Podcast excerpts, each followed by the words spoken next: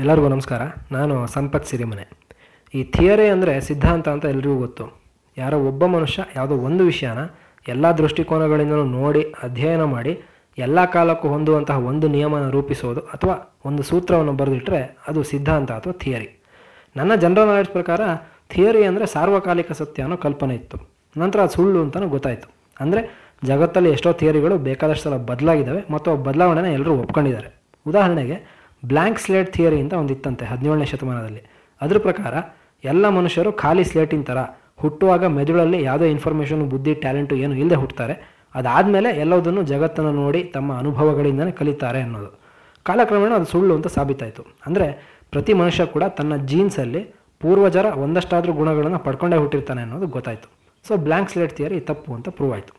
ಅಷ್ಟೇ ಯಾಕೆ, ನಮ್ಮ ಮಹಾವಿಜ್ಞಾನಿ ಆಲ್ಬರ್ಟ್ ಐನ್ಸ್ಟೀನ್ ಅವರೇ ಸ್ಟ್ಯಾಟಿಕ್ ಯೂನಿವರ್ಸ್ ಥಿಯರಿ ಅಂತ ಒಂದು ಪ್ರಪೋಸ್ ಮಾಡಿದರು. ಅಂದರೆ ನಮ್ಮ ವಿಶ್ವ ಏನಿದೆ, ಅದು ತಟಸ್ಥವಾಗಿದೆ. ದೊಡ್ಡದು ಆಗ್ತಾ ಇಲ್ಲ, ಚಿಕ್ಕದು ಆಗ್ತಾ ಇಲ್ಲ ಅಂತ. ಅದನ್ನು ನಂತರದಲ್ಲಿ ಎಡ್ವಿನ್ ಹಬಲ್ ಅನ್ನೋರು ಸುಳ್ಳು ಅಂತ ಪ್ರೂವ್ ಮಾಡಿದರು. ಅಂದರೆ ಇಡೀ ಯೂನಿವರ್ಸು ಕಾನ್ಸ್ಟೆಂಟಾಗಿ ಎಕ್ಸ್ಪ್ಯಾಂಡ್ ಆಗ್ತಾ ಇದೆ ಅನ್ನೋದನ್ನು ತೋರಿಸಿದ್ರು. ಇಷ್ಟೇ ಯಾಕೆ? ಎಷ್ಟೋ ಜನ ಭೂಮಿ ಚೌಕ್ ಚೌಕ ಇದೆ ಅಂತಲೂ ನಂಬ್ಕೊಂಡಿದ್ರು. ಒಟ್ಟಿನಲ್ಲಿ ಯಾವ ಥಿಯರಿನೂ ಶಾಶ್ವತ ಅಲ್ಲ ಅನ್ನೋದೊಂದೇ ಜಗತ್ತಿನಲ್ಲಿ ಶಾಶ್ವತವಾದ ಥಿಯರಿ ಅಂತ ಸದ್ಯದ ಮಟ್ಟಿಗೆ ಹೇಳ್ಬೋದು. ಇನ್ನು ಒಬ್ರೊಬ್ರಿಗೆ ಒಂದೊಂದು ಟೈಮಲ್ಲಿ ಒಂದೊಂದು ಥಿಯರಿ ಹೊಳೆದಿರುತ್ತೆ. ನ್ಯೂಟನ್ಗೆ ಮರದ ಕೆಳಗಡೆ ಗ್ರಾವಿಟೇಷನ್ ಥಿಯರಿ ಹೊಳಿತು. ಐನ್ಸ್ಟೀನಿಗೆ ಸೈಕಲ್ ಹೊಡೆಯುವಾಗ ರಿಲೇಟಿವಿಟಿ ಥಿಯರಿ ಹೊಳಿತಂತೆ. ಹಾಗೆ ನನಗೂ ಇಷ್ಟು ವರ್ಷ ಜೀವನ ಮಾಡಿರೋದ್ರಲ್ಲಿ ಒಂದಷ್ಟು ಥಿಯರಿಗಳು ಹೊಳೆದಿದ್ದಾವೆ ಥಿಯರಿ ಅನ್ನೋದಕ್ಕಿಂತ ಕಾಮನ್ ಸೆನ್ಸ್ ಅಂತಲೂ ಹೇಳ್ಬೋದು ನಿಮ್ಗೆಲ್ಲರಿಗೂ ಗೊತ್ತಿರ್ತವೆ. ಆದರೆ ನನಗೆ ಆ ಥಿಯರಿಗಳು ಗೋಚರವಾಗಿರುವ ರೀತಿ ಸ್ವಲ್ಪ ವಿಶೇಷವಾಗಿದೆ ಅಷ್ಟೇ. ಅದರಲ್ಲಿ ಒಂದು ಎರಡು ಮೂರು ಥಿಯರಿ ಬಗ್ಗೆ ನಾನು ಇವಾಗ ನಿಮಗೆ ಹೇಳ್ತೀನಿ. ಮೊದಲನೇದು ಅಯ್ಯಂಗಾರ್ ರಿಫ್ರೆಶ್ಮೆಂಟ್ ಥಿಯರಿ ಅಂತ.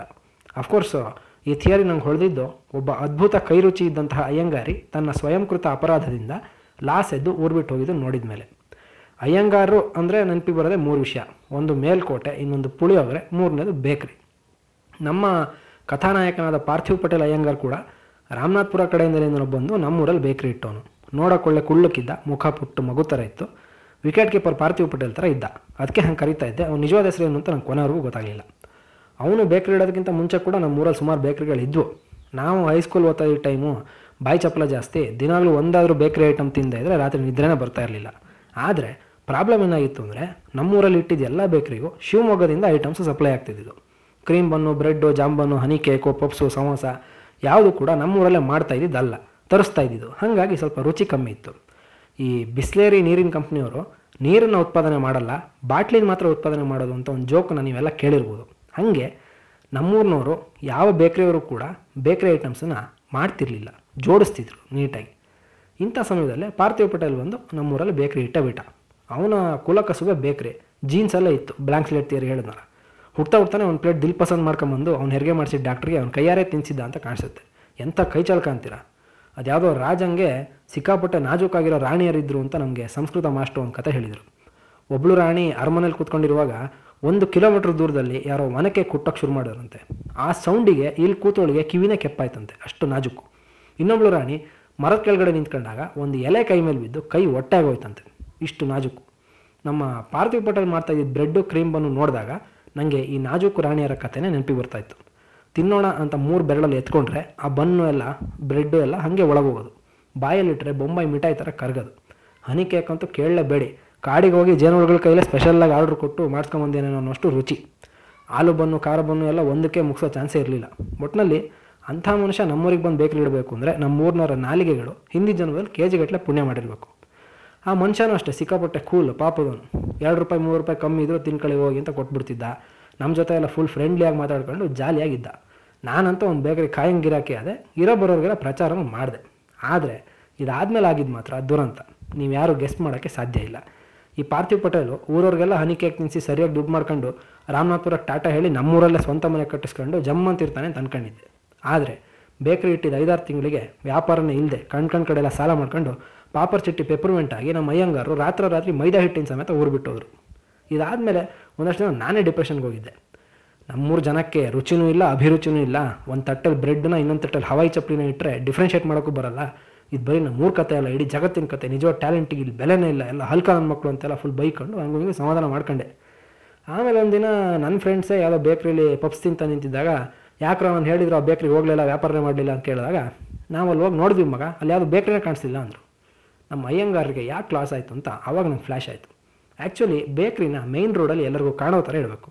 ಕಡಿಮೆ ಬಾಡಿಗೆಗೆ ಸಿಕ್ತು ಅಂತ ನಮ್ಮ ಪಾರ್ಥಿವ್ ಪಟೇಲು ಯಾವುದೋ ಚಿಕ್ಕ ರೋಡಲ್ಲಿ ಒಂದು ಓಣಿಲಿ ಮೂರ್ನಾಲ್ಕು ಟೈಲರ್ ಅಂಗಡಿ ಆದಮೇಲೆ ಕೊನೆಯಲ್ಲಿ ಮಾಡಿದರು. ಅಷ್ಟಾಗಿದ್ದರೂ ಜನ ಹುಡ್ಕೊಂಬಂದು ತಿಂತಿದ್ರನು. ಓಣಿ ಹೊರಗಡೆ ಬೋರ್ಡು ಕೂಡ ಹಾಕಿದ್ದ. ಆದರೆ ಅವನು ಅಲ್ಲೇ ಒಂದು ದೊಡ್ಡ ಮಿಸ್ಟೇಕ್ ಮಾಡಿದ್ದ. ಅವನ ಬೇಕ್ರಿ ಹೆಸರು ರಿಯಲ್ ರೀಜನಲ್ ರಿಫ್ರೆಶ್ಮೆಂಟ್ ಅಂತ. ನಾನು ಅದನ್ನು ಗಮನಿಸ ಇರಲಿಲ್ಲ.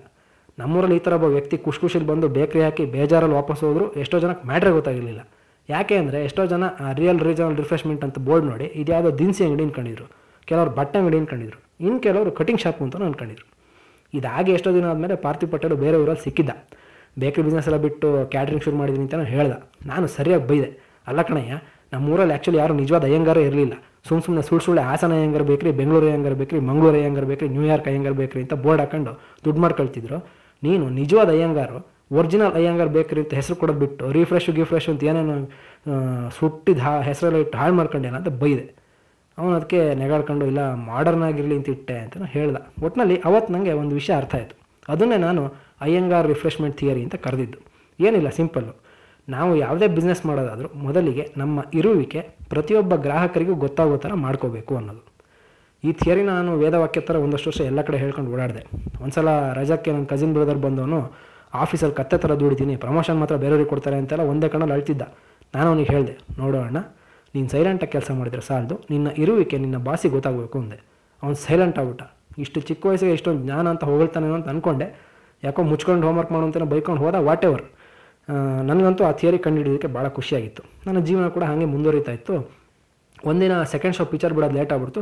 ಮನೆಗೆ ಬಂದರೂ ನಿದ್ರೆ ಬರಲಿಲ್ಲ. ನಮ್ಮ ಮನೆ ಎದುರುಗಡೆ ಮೈನ್ ರೋಡು ನಂದು ರೂಮಿನ ಕಿಟಕಿ ತೆಗೆದ್ರೆ ಮೈನ್ ರೋಡ್ ಕಾಣಿಸ್ತಾ ಇತ್ತು. ನೋಡ್ತಾ ಮಲ್ಕೊಂಡಿದ್ದೆ. ಸುಮಾರು ಮಧ್ಯರಾತ್ರಿ ಎರಡು ಗಂಟೆ ಇರಬೇಕು. ಆಗ ಇದ್ದಕ್ಕಿದ್ದಂಗೆ ಮೈನ್ ರೋಡ್ ಕಡೆ ನೋಡಿ ನನಗೆ ಶಾಕ್ ಆಗೋಯ್ತು. ದೆವ್ವಾಗಿವ ಏನು ಕಾಣಿಸ್ಲಿಲ್ಲ. ಯಾವ ಕೊಲೆಗೆಲೇನು ನಡೀಲಿಲ್ಲ. ಮೃತ್ಯುಂಜಯ ಅನ್ನೋ ಯಾವುದೋ ಬಸ್ಸು ದಾವಣಗೆರೆ ಅಂತ ಬೋರ್ಡ್ ಹಾಕ್ಕೊಂಡು ಶೃಂಗೇರಿ ಕಡೆಯಿಂದ ಬಂದು ಪೇಟೆ ಕಡೆ ಹೋಯ್ತು. ನನಗೆ ನಿಜವಾಗ್ಲೂ ನಂಬಕ್ಕೆ ಆಗಲಿಲ್ಲ. ಮಾರನೇ ದಿನ ಇಂಟರ್ನೆಟ್ಟಲ್ಲಿ ಮಂಗಳೂರಿಂದ ಹೊರಡೋ ಪ್ರೈವೇಟ್ ಬಸ್ ಟೈಮಿಂಗ್ಸ್ ಎಲ್ಲ ತೆಗೆದು ನೋಡಿದಾಗ ಹತ್ತು, ಹದಿನೈದು ವರ್ಷದಿಂದ ಮಂಗಳೂರಿಂದ ದಾವಣಗೆರೆಗೆ ಡೈಲಿ ಆ ಬಸ್ಸು ಇದೇ ರೂಟಲ್ಲಿ ಓಡಾಡ್ತಾ ಇದೆ ನನಗೆ ಗೊತ್ತಾಯಿತು.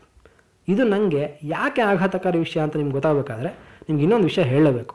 ಏನು ಅಂದರೆ ನನಗೆ ಚಿಕ್ಕಂದಿಂದನೂ ಬಸ್ಸುಗಳು ಅಂದರೆ ಸಿಕ್ಕಾಪಟ್ಟೆ ಇಷ್ಟ ಮತ್ತು ಹುಚ್ಚು. ನಮ್ಮೂರಲ್ಲಿ ಓಡಾಡೋ ಒಂದೊಂದು ಬಸ್ಸಿನ ಬಗ್ಗೆನೂ ಅದರ ಟೈಮಿಂಗ್ಸ್ ರೂಟ್ ಬಗ್ಗೆನೂ ನಂಗೆ ಕರ ಗೊತ್ತಿತ್ತು. ನಾನು ಗಡಿಯಾರದ ಟೈಮ್ ನೋಡಿಕೊಂಡು ಇಷ್ಟೊತ್ತಿಗೆ ಯಾವ ಬಸ್ ಅಂತ ಹೇಳ್ತಿರ್ಲಿಲ್ಲ. ಬಸ್ ಬಂದಿದ್ದು ನೋಡಿಕೊಂಡು ಟೈಮ್ ಎಷ್ಟಾಗಿರುತ್ತೆ ಅಂತ ಹೇಳ್ತಿದ್ದೆ. ಬಸ್ಸೇ ವಾಚ್ ಥರ ನನಗೆ ಹಾಗಾಗಿ ಬಸ್ಸಿನ ವಿಷಯದಲ್ಲಿ ನನ್ನ ಯಾರು ಏನು ಮಾತಾಡೋಂಗಿರಲಿಲ್ಲ. ನಾನು ನೋಡದೇ ಇರೋದ ಅಂತ ಹೇಳಿ ಬಾಯಿ ಮುಚ್ಚಿಸ್ತಿದ್ದೆ ಅಷ್ಟು ಗಾಂಚಲಿ ಇಂಥ ಬಸ್ ಎಕ್ಸ್ಪರ್ಟ್ ಆದ ನನ್ನ ಕಣ್ ತಪ್ಪಿಸಿ ಇಷ್ಟು ವರ್ಷ ಈ ಥರ ಒಂದು ಬಸ್ಸು ನನ್ನ ಮನೆ ಎದುರುಗಡೆ ಡೈಲಿ ಓಡಾಡ್ತಾ ಇತ್ತು ಅನ್ನೋ ವಿಷಯನ ನನಗೆ ಅರಗಿಸ್ಕೊಳ್ಳೋಕ್ಕೆ ಆಗಲಿಲ್ಲ. ನಾನು ನೋಡದೇ ಇರೋದು ಇದೆ ಅಂತ ಅಷ್ಟು ಒಪ್ಕೊಳ್ಳೋಕ್ಕೂ ಆಗಲಿಲ್ಲ. ನನ್ನ ಹತಾಶೆ, ಬೇಜಾರು ಎಲ್ಲ ಕಡಿಮೆ ಆದಮೇಲೆ ಕೂಲಾಗಿ ಕೂತ್ಕೊಂಡು ಯೋಚನೆ ಮಾಡಿದಾಗ ಮೃತ್ಯುಂಜಯ ಬಸ್ಸಿಗೂ ಪಾರ್ಥಿವ್ ಪಟೇಲ್ ಅಯ್ಯಂಗಾರಿಗೂ ಜಾಸ್ತಿ ವ್ಯತ್ಯಾಸ ಇಲ್ಲ ಅನ್ನಿಸ್ತು ರಿಫ್ರೆಶ್ಮೆಂಟ್ ಥಿಯರಿ ನೆನಪಾಯಿತು. ನಮ್ಮ ಊರು ಕೊಪ್ಪ ಇದೆಯಲ್ಲ, ಅದು ಮಂಗಳೂರಿಂದ ದಾವಣಗೆರೆಗೆ ಹೋಗೋ ದಾರಿಯಲ್ಲಿ ಬಹುತೇಕ ಮಧ್ಯದಲ್ಲಿ ಬರುವಂಥ ಊರು. ನಮ್ಮೂರಿಂದ ಮಂಗಳೂರಿಗೂ ನಾಲ್ಕೂವರೆ ಗಂಟೆ ಪ್ರಯಾಣ, ದಾವಣಗೆರೆಗೂ ನಾಲ್ಕೂವರೆ ಗಂಟೆ ಪ್ರಯಾಣ. ಹಂಗೆ ನೋಡಿದ್ರೆ ಮೃತ್ಯುಂಜಯ ಬಸ್ಸಿನ ರೂಟಲ್ಲಿ ನಮ್ಮೂರು ಒಂದು ರೀತಿ ಕೇಂದ್ರ ಸ್ಥಾನ ಅಥವಾ ಮುಖ್ಯ ಕಾರ್ಯಕ್ಷೇತ್ರ ಅಂತ ಹೇಳ್ಬೋದು. ಯಾಕೆಂದರೆ ನಮ್ಮೂರಿಂದ ದಾವಣಗೆರೆ, ಮಂಗಳೂರು ಎರಡು ಕಡೆ ಓಡಾಡೋರು ತುಂಬ ಜನ ಇದ್ದಾರೆ ರಾತ್ರಿ ಇಂಥದ್ದೊಂದು ಬಸ್ ಇದೇನೋ ವಿಷಯನೇ ಗೊತ್ತಿಲ್ಲದೆ ಇರೋರು, ಎಷ್ಟೊಂದು ಜನ ಅನಿವಾರ್ಯವಾಗಿ ಇರೋ ಕೆಲಸ ಎಲ್ಲ ಬಿಟ್ಟು ಬೆಳಗ್ಗಿನ ಪ್ರಯಾಣ ಮಾಡ್ತಿರ್ಬೋದು. ಅದರಿಂದ ಆ ಬಸ್ನವರಿಗೆ ಎಷ್ಟು ಲಾಸ್ ಆಗ್ತಿರ್ಬೋದು ಅಂತ ಯೋಚನೆ ಮಾಡಿದಾಗ ಅವ್ರ ಮೇಲೆ ನನಗೆ ಅಯ್ಯಂಗಾರರ ಮೇಲಿದ್ದಷ್ಟೇ ಕನಿಕರ ಬಂತು. ಮೃತ್ಯುಂಜಯ ಬಸ್ ಓನರ್ನ ಪರ್ಸ್ನಲಾಗಿ ಆಗಿ ಅಯ್ಯಂಗಾರ್ ರಿಫ್ರೆಶ್ಮೆಂಟ್ ಥಿಯರಿ ಬಗ್ಗೆ ಹೇಳಿ ಸ್ವಲ್ಪ ಅವ್ರ ಬಸ್ ಬಗ್ಗೆ ನಮ್ಮ ಊರಲ್ಲೆಲ್ಲ ಬ್ಯಾನರ್ ಹಾಕಿಸಿ ಪ್ರಚಾರ ಮಾಡೋಕ್ಕೆ ಹೇಳಬೇಕು ಅಂತ ಅನ್ನಿಸ್ತು. ಸಪೋರ್ಟ್ ಮಾಡೋಣ ಅನಿಸ್ತು ಜೊತೆಗೆ ನನ್ನ ಥಿಯರಿ ಇಲ್ಲಿಗೂ ಹೋಲ್ಡ್ಸ್ ಗುಡ್ ಆಯ್ತಲ್ಲ ಅಂತ ತುಂಬ ಹೆಮ್ಮೆನೂ ಆಯಿತು. ಇದೇ ಟೈಮಿಗೆ ನನ್ನ ಫ್ರೆಂಡ್ ಒಬ್ಬಂಗೆ ಪಾಸ್ಪೋರ್ಟ್ ಮಾಡಿಸ್ಲಿಕ್ಕಿತ್ತು, ಮಂಗಳೂರಿಗೆ ಹೋಗ್ತಿದ್ದು ಜೊತೆಗೆ ಮಾತ್ರ ಕರೆದ. ಕೆಲಸ ಮುಗಿಯೋದು ಲೇಟ್ ಆಯಿತು, ಮೂರು ಮುಕ್ಕಾಲಿ ಮಂಗಳೂರಿಂದ ಕೊಪ್ಪಕ್ಕೆ ಲಾಸ್ಟ್ ಬಸ್ ಇತ್ತು, ತಪ್ಪೋಯ್ತು. ಇವತ್ತು ಇಲ್ಲೇ ಎಲ್ಲಾದರೂ ಉಳಿಬೇಕಾಗುತ್ತೆ ಅಂತ ಫ್ರೆಂಡ್ ಹೇಳ್ದ. ಆಗ ಅವನಿಗೆ ಉಳಿಯೋ ಅವಶ್ಯಕತೆ ಏನಿಲ್ಲ. ಹೀಗೆ ರಾತ್ರಿ ಮೃತ್ಯುಂಜಯ ಇದೆ. ಆ ಬಸ್ಸಲ್ಲಿ ಹೋಗೋಣ. ಕೊಪ್ಪಕ್ಕೆ ಪ್ಯಾಸೆಂಜರ್ಸ್ ಬಂದಿದ್ದು ನೋಡಿ ಅವ್ರಿಗೆ ಶಾಕ್ ಆಗಬೇಕು ಅಂತೆಲ್ಲ ಹೇಳಿ ರಾತ್ರಿ ತನಕ ಅಲ್ಲಿ ಟೈಮ್ ವೇಸ್ಟ್ ಮಾಡಿದ್ವಿ. ಒಂಬತ್ತುವರೆಗೆ ಮಂಗಳೂರಿನ ಪ್ರೈವೇಟ್ ಪ್ರೈವೇಟ್ ಬಸ್ ಸ್ಟ್ಯಾಂಡ್ ಹತ್ರ ಹೋದ್ವಿ. ದೂರದಲ್ಲಿ ಮೃತ್ಯುಂಜಯ ಬಸ್ ನಿಂತಿತ್ತು. ಲೈಟ್ ಹಾಕಿದ್ರು, ಖಾಲಿ ಇತ್ತು. ನಾನು ರಾಜಂತರ ಕತ್ತು ಮೇಲೆ ಮಾಡ್ಕೊಂಡು ಹತ್ತಕ್ಕೆ ಅಂತ ಹೋದೆ. ಕಂಡಕ್ಟರ್ ದೂರದಿಂದ ನೋಡಿದನು ಎಲ್ಲಿಗೆ ಎಲ್ಲಿಗೆ? ಅಂತ ಓಡ್ ಬಂದ. ನಾನು ಗಾಂಭೀರ್ಯದಿಂದ ಅವನ ಕಡೆಗೆ ನೋಡಿ, ಕೊಪ್ಪ ಡೈರೆಕ್ಟು ಅಂದೆ. ಅವ್ನು ಸೈಲೆಂಟಾಗಿ ಒಂದು ನಿಮಿಷ ನನ್ನ ಮುಖ ನೋಡಿ, ಒಂದು ಹತ್ತು ನಿಮಿಷ ಬಸ್ ಸ್ಟಾಪಲ್ಲಿ ಕೂತಿರಿ, ಕರಿತೀನಿ, ಅಂತ ಹೇಳ್ಕೊಂಡು ಬೇರೆ ಕಡೆ ಎಲ್ಲ ಹೋದ. ನನಗೆ ಮ್ಯಾಟ್ರ್ ಏನು ಅಂತ ಅರ್ಥ ಆಗಿಲ್ಲ. ಸುಮ್ಮನೆ ನಾನು ಮತ್ತು ನನ್ನ ಫ್ರೆಂಡ್ ಹೋಗಿ ಕೂತ್ಕೊಂಡ್ವಿ. ಇದ್ದಕ್ಕಿದ್ದಂಗೆ ಸುಮಾರು ಜನ ಬಂದರು, ಅನಾಮತ್ತಾಗಿ ಒಬ್ಬೊಬ್ಬರೇ ಬಸ್ ಹತ್ತಕ್ಕೆ ಶುರು ಮಾಡಿದ್ರು. ಈ ಕಂಡಕ್ಟ್ರು ಎಲ್ಲಿದ್ದನೋ ಓಡ್ ಬಂದು ಒಳ್ಳೆ ಮದುವೆಗೆ ಬಂದಿರೋ ಗಂಡಿನ ಕಡೆಯವ್ರಿಗೆ, ಹೆಣ್ಣಿನ ಕಡೆಯವ್ರು ಉಪಚಾರ ಮಾಡ್ತಾರೆ. ಆ ರೀತಿ ಎಲ್ಲ ಒಬ್ಬೊಬ್ಬರನ್ನ ಉಪಚಾರ ಮಾಡಿ ಒಳಗೆ ಕರ್ಕೊಂಡು ಕೂರ್ಸಕ್ಕೆ ಶುರು ಮಾಡ್ದೆ. ನನಗೆ ಉರ್ದೋ ಬರ್ತು ಫುಲ್ ಸಿಟ್ಟಿಂದ ಅವನ ಹತ್ರ ಹೋಗಿ. ಅವಾಗಿಂದ ಕಾಯ್ತಿದ್ದೀವಿ ಕೊಪ್ಪಗೆ ಡೈರೆಕ್ಟ್ ಸೀಟು ನಮ್ಮನ್ನು ಕೂರ್ಸೋದು ಬಿಟ್ಟು ಅವ್ರನ್ನೆಲ್ಲ ಕೂರಿಸ್ತಾ ಇದೆಯಾ ಅಂತ ಕಿರ್ಚಕ್ಕೆ ಶುರು ಮಾಡಿದೆ. ಅವನು ನಮ್ಮ ಕಡೆ ತಿರುಗಿ ಕೂಡ ನೋಡಲಿಲ್ಲ ರಿಪ್ಲೈನೂ ಮಾಡಲಿಲ್ಲ. ನಂಗೆ ಇನ್ನೂ ಸಿಟ್ಟು ಬಂತು. ಅಷ್ಟೊತ್ತಿಗೆ ಹಿಂದ್ಗಡೆಯಿಂದ ಒಬ್ಬರು ಹೆಗೆ ಮೇಲೆ ಕೈ ಹಾಕಿದ್ರು. ನೋಡಿದ್ರೆ ಯಾರೊಬ್ಬರು ವ್ಯಕ್ತಿ, ಅವ್ರು ನನ್ನ ಕಡೆ ನೋಡಿ, ನಾನು ನಿಮಗಿಂತ ಮುಂದೆ ಹೋಗಬೇಕು, ಎನ್ ಆರ್ ಪುರಕ್ಕೆ. ಒಂಬತ್ತು ಗಂಟೆಯಿಂದ ಕಾಯ್ತಾ ಇದ್ದೀನಿ. ಇಡೀ ಬಸ್ ಫುಲ್ ಆಗಿದೆ. ಎಲ್ಲ ದಾವಣಗೆರೆ ಡೈರೆಕ್ಟ್ ಸೀಟು ನಿಂತ್ಕೊಂಡೇ ಹೋಗಬೇಕು. ಸುಮ್ಮನೆ ಕಿರ್ಚಾಡಿ ಸುಸ್ತು ಮಾಡ್ಕೊಂಬೇಡಿ ಬನ್ನಿ ಕೂತ್ಕೊಳ್ಳಿ ಅಂದರು. ಅವತ್ತು ನನಗೆ ಮೈನಾರಿಟಿ ಫೀಲಿಂಗ್ ಅಂದರೆ ಏನು ಅಂತ ಅರ್ಥ ಆಯಿತು. ಸೀಟ್ ಸಿಗದೇ ಇದ್ದಿದ್ದಕ್ಕೆ, ನಿದ್ರೆ ಮಾಡೋಕ್ಕಾಗದೇ ಇದ್ದಿದ್ದು ತಲೆ ಬಿಸಿ ಒಂದು. ಗೇರ್ ಬಾಕ್ಸ್ ಮೇಲೆ ಕೂತಿದ್ದಕ್ಕೆ ಅಡಿಗಡೆ ಆಗ್ತಿದ್ದು ಬಿಸಿ. ಈ ಎರಡೂ ಸೇರಿ ಮೃತ್ಯುಂಜಯ ಬಸ್ ಥಿಯರಿ ನಾನು ರಚನೆ ಮಾಡಲೇಬೇಕಾಯಿತು. ಅದೇನಿಲ್ಲ, ಮತ್ತೆ ಸಿಂಪಲ್ಲು ಒಂದಷ್ಟು ಜನ ಖಾಯಂ ಗ್ರಾಹಕರಿಂದನೇ ನಿಮ್ಮ ಬಿಸ್ನೆಸ್ಸು ಸಿಕ್ಕಾಪಟ್ಟೆ ಲಾಭದಾಯಕವಾಗಿ ನಡೀತಾ ಇದೆ ಅಂದರೆ ಊರಿನವರಿಗೆಲ್ಲ ನಿಮ್ಮ ಅಸ್ತಿತ್ವನ ಪ್ರಚಾರ ಮಾಡೋ ಅವಶ್ಯಕತೆನೇ ಇಲ್ಲ. ಅವರೆಲ್ಲ ನಿಮ್ಮ ಪುಟ್ಕೋಸಿಗೆ ಸಮ ಅನ್ನೋ ರೀತಿ ಹಣ್ಣು ತೀರ್ಸ್ಕೊಂಡು ಓಡಾಡ್ಬೋದು ಅನ್ನೋದು. ಹೋಗಲಿ ಸೊ ಸ್ಯಾಡ್ ಒಟ್ಟಿನಲ್ಲಿ ಬಸ್ ನಿಲ್ಲಕ್ಕಿಂತ ಮುಂಚೆ ಹಾರ್ಕೊಂಡು ಇಳಿಬೇಕು ಅನ್ನೋದೊಂದು ತುಂಬ ವರ್ಷದ ಆಸೆ ಇತ್ತು. ಅವತ್ತು ಅದು ನಂದು ಪೂರೈಸ್ಕೊಂಡಂಗೆ ಆಯಿತು. ನಮ್ಮೂರಲ್ಲಿ ಅವ್ನು ಬಸ್ಸು ಬ್ರೇಕ್ ಹಾಕಿ ನಿಲ್ಲಿಸಿದ್ರೂ ಕೂಡ ಅವಮಾನ ಅನ್ನೋ ರೀತಿ ಬರೀ ಸ್ಲೋ ಮಾಡಿ ಹೇಳ್ಕೊಳ್ಳಿ ಹೇಳ್ಕೊಳ್ಳಿ ಅಂತ ಕೂಗಿ ಒಂದು ರೀತಿಯಲ್ಲಿ ಅನಾಮತ್ತಾಗಿ ನಮ್ಮನ್ನು ಚಲಿಸ್ತಾ ಇದ್ದ ಬಸ್ಸಿಂದ ಒದ್ದು ಹೊರಗಡೆ ಹಾಕಿದ್ರು ಅಂತ ಹೇಳ್ಬೋದು. ಆ್ಯಕ್ಚುಲಿ ಈ ಜೀವನ ಅಂದರೆ ಎಲ್ ಐ ಸಿ ಪಿಚ್ ಥರ ಅಂತ ನನ್ನದಿನ್ನೊಂದು ಚಿಕ್ಕ ಥಿಯರಿ ಇದೆ. ನಾವು ಕ್ರಿಕೆಟ್ ಆಡ್ತಿದ್ದು ಎಲ್ ಐ ಸಿ ಪಿಚ್ಚಲ್ಲಿ ಅಲ್ಲಿ. ಪಿಚ್ ಮಧ್ಯೆ ಎಲ್ಲ ಕಲ್ಲೋ ಕಲ್ಲು. ಬೌಲರ್ ಮಾಡ್ತಿದ್ದ ಬಾಲು ಕಲ್ಲಿಗೆ ತಾಗಿ ಎಲ್ಲೆಲ್ಲೋ ಹೆಂಗೆ ಬೌನ್ಸ್ ಆಗ್ತಾಯಿತ್ತು ಇದನ್ನೇ ಜನರಲೈಸ್ ಮಾಡೋದಾದರೆ, ನೀವು ಸಿಕ್ಕಾಪಟ್ಟೆ ಒಳ್ಳೆ ಬ್ಯಾಟ್ಸ್ಮನ್ ಆಗಿರ್ಬೋದು. ಸಿಕ್ಸ್ ಹೊಡೆಯೋ ತಾಕತ್ತು ನಿಮ್ಗೆ ಇರ್ಬೋದು.